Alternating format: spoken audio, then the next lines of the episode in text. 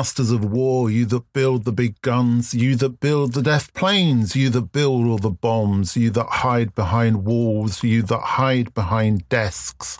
I just want you to know I can see through your masks.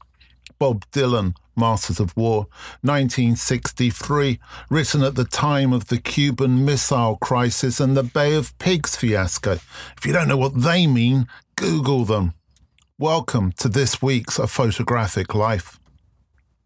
Photographic images too often act as evidence of conflict, historical stamps of man's inhumanity to man, women, and children. For me, this began as a child with images from Vietnam, and throughout my life with the troubles in Northern Ireland, the Falklands, the Bosnian War, the Gulf War, 9 11, Afghanistan, Iraq, Syria, and now Ukraine. I read an article recently at slate.com that stated that the war in the Ukraine could be the most documented war in human history. It was a long article, but certain aspects seemed relevant to where we are as photographers and filmmakers in the 21st century. So I thought that I would share with you some of the points the author raised. Said this it takes time, people, and equipment for media organizations to produce live reports on any event, especially a conflict. It is those things that will limit news organizations in their efforts to establish a full picture of what's occurring. What is coming out of Ukraine is simply impossible to produce on such a scale without citizens and soldiers throughout the country having easy access to smartphones, the internet, and by extension, social media apps. A large scale modern war will be live streamed minute by minute, battle by battle, death by death to the world. What is occurring is already horrific based on the information released just on the first few days. The official messages coming out of Ukraine may sometimes seem garbled and confused, but very few governments, if any, could keep up with all the narratives that are occurring.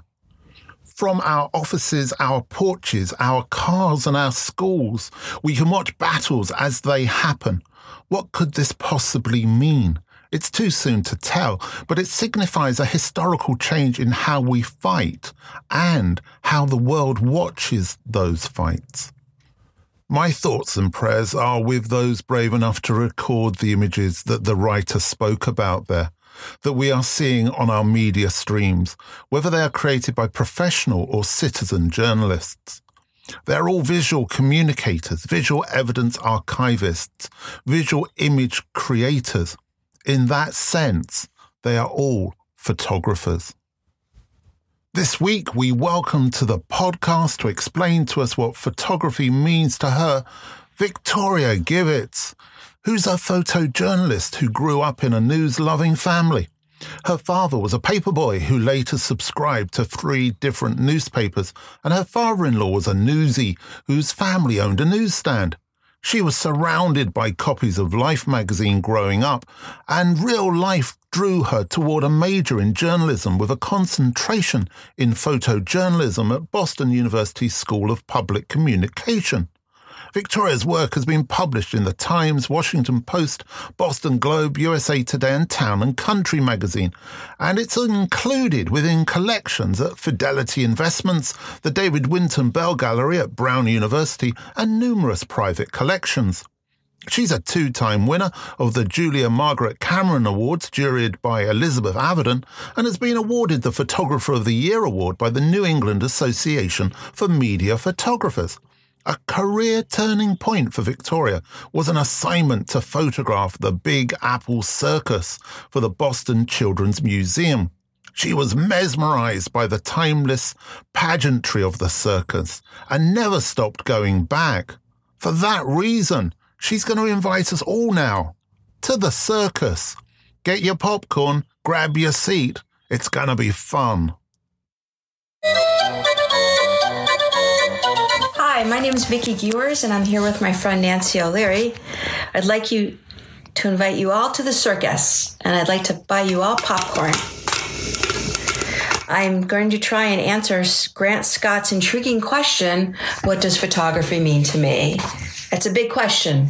under the big top. I would say that photography has meant different things to me at different times in my life. When I was a kid, my first camera was a Polaroid Swinger. That camera introduced me to the magic of photography.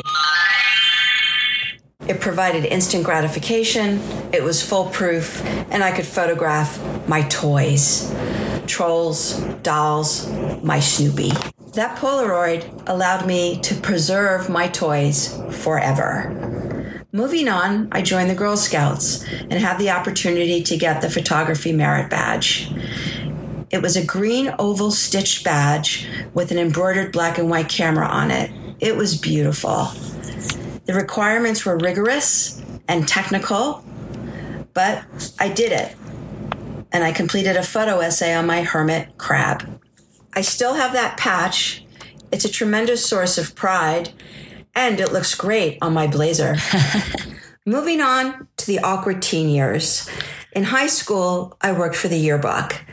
That gave me a sense of belonging and a sense of participating but not participating. I had my camera as a shield. My senior year was a turning point for me with my photography. There was a pot bust. My fellow students protested. They blocked the street. They threw bags of lawn clippings in the road. I had my camera. I was nervous. I was not sure what I was doing, but I kept snapping away, hoping to capture something. It was news happening in real time. I was lucky. The film came out. The school paper didn't want them. So I called the Washington Post. They said if I could be downtown by their five o'clock deadline, they would look at my pictures. I called my mom. She sped over. We got downtown. There was traffic, so I ran the last two blocks, the negative streaming over my head. I ran into the lobby, past security. Stop! Who are you? I'm the Gewirz kid. I have the drug bust photographs. They ran my pictures the next day. When I saw my byline, I was in disbelief. Now photography meant I could be a photojournalist. I had entered the world of extra, extra, read all about it. What I didn't realize is that photography could be art. And by going back to school and learning about Stieglitz and Steichen and camera work, I learned about the serendipity, and the poetry of photography. And that's where I really started to hit my stride. I got a photo assignment to photograph the Big Apple Circus for the Children's Museum.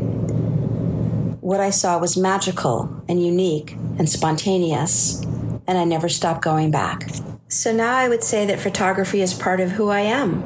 It's a way of expressing myself, it's a way of bringing mirth, I love making people laugh, and if I can bring them any joy or entertainment through my photography, I'm thrilled. Thank you, Victoria, for your contribution this week. I think bringing a little bit of light and entertainment into our world is a good thing when everything can seem so dark. Victoria's work is absolutely stunning and beautiful, and it's really clear to see that influence of camera work and Steichen in what she's doing with the circus. I highly recommend you check her work out.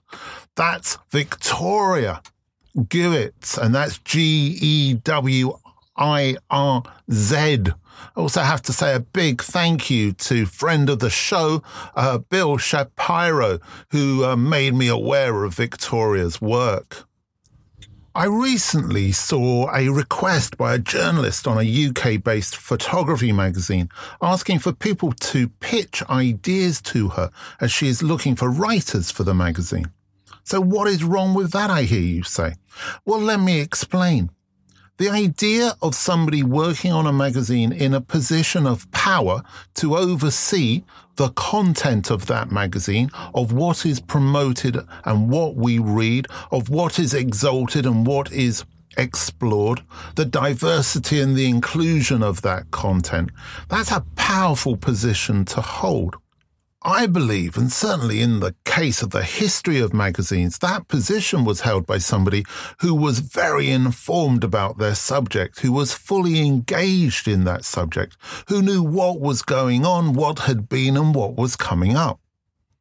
That person would work on a commission basis. They would ring up the people who they felt were good writers who were knowledgeable, who were experts on that field. They would collaborate with that person by suggesting articles, suggesting features, and from that collaboration would come strong and powerful content, and therefore magazines, which weren't press release led, but they were all about the idea of a mission. Now, pitching basically means somebody sitting in an office saying, I don't know what to do. I'm not very engaged and I need you to tell me what I should be doing. Can you imagine any other job where that would be the case? I think I'd have problems finding one. Well, what's that's one part of the issue for me basically misunderstands the importance of a magazine. And perhaps it also explains why magazine sales are absolutely plummeting and why so many of them are in really difficult financial situations. If that magazine feels to the reader like a series of press releases, no one's going to fully either engage with it or perhaps more importantly, believe it. So that's one problem with the idea of pitching. But to me, there's another. And that is that the idea of pitching means that whoever is pitching those ideas is spending time and effort, and time and effort both should be recompensed with a financial reward, with the idea of putting it to somebody with the potential of absolutely no return. So, what are we talking about here? Well, I think what we're talking about is this journalist, and I use the phrase really kind of generally in this context, is asking other people to do their job for them. But not only that, they're saying, do my job for me. And actually, I'm going to be the judge of how much of what you do I want to use. And everything I don't want to use, I'm not going to pay for.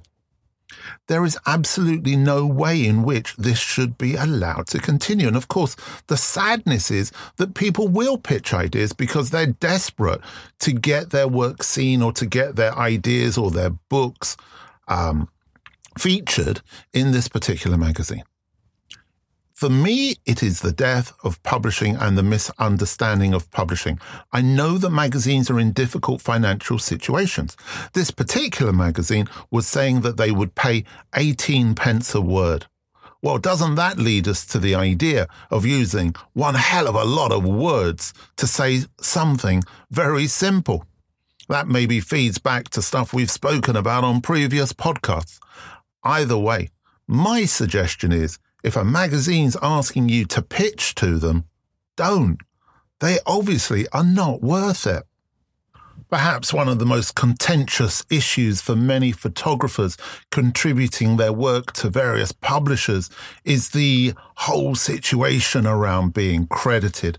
This is, of course, an increasing problem with so much work going through agencies, particularly places such as AP, Reuters, or Getty those agencies are sending out the work, but how often are they actually fighting or are the publications understanding the need for a credit for that photographer? With the absolute deluge of images coming out of Ukraine over the past couple of weeks, and I'm sure that's going to continue into the future. The idea of the credit for the powerful image is more and more important. I'm sure many of us will remember those images, as I discussed at the beginning of this podcast, from previous wars and the photographers who created them. And I suppose, in a sense, those photographers' careers become defined by those images. So it's even more important that that work is recognized and it's actually identified in the publications at the moment, in the time, in the moment. It's got to be respectful. And I think it also needs to be something that publications, newspapers, broadcasters, online channels understand. It isn't just enough to give the credit to the agency. The photographer who's put their life on the line needs to be credited also. Speaking of photographers who are in conflict zones and uh, who need to be credited, one who I follow is Marcus Yam, the Los Angeles Times roving foreign correspondent and photojournalist. If you want to follow him also, and I do recommend it for the quality of his work and also his empathy and his understanding of his role as a photojournalist, you can on Twitter, and he's at Yam, Y-A-M, photo, P-H-O-T-O. The other day, he tweeted this, and uh, it really hit me hard. Saw some things today that one cannot unsee.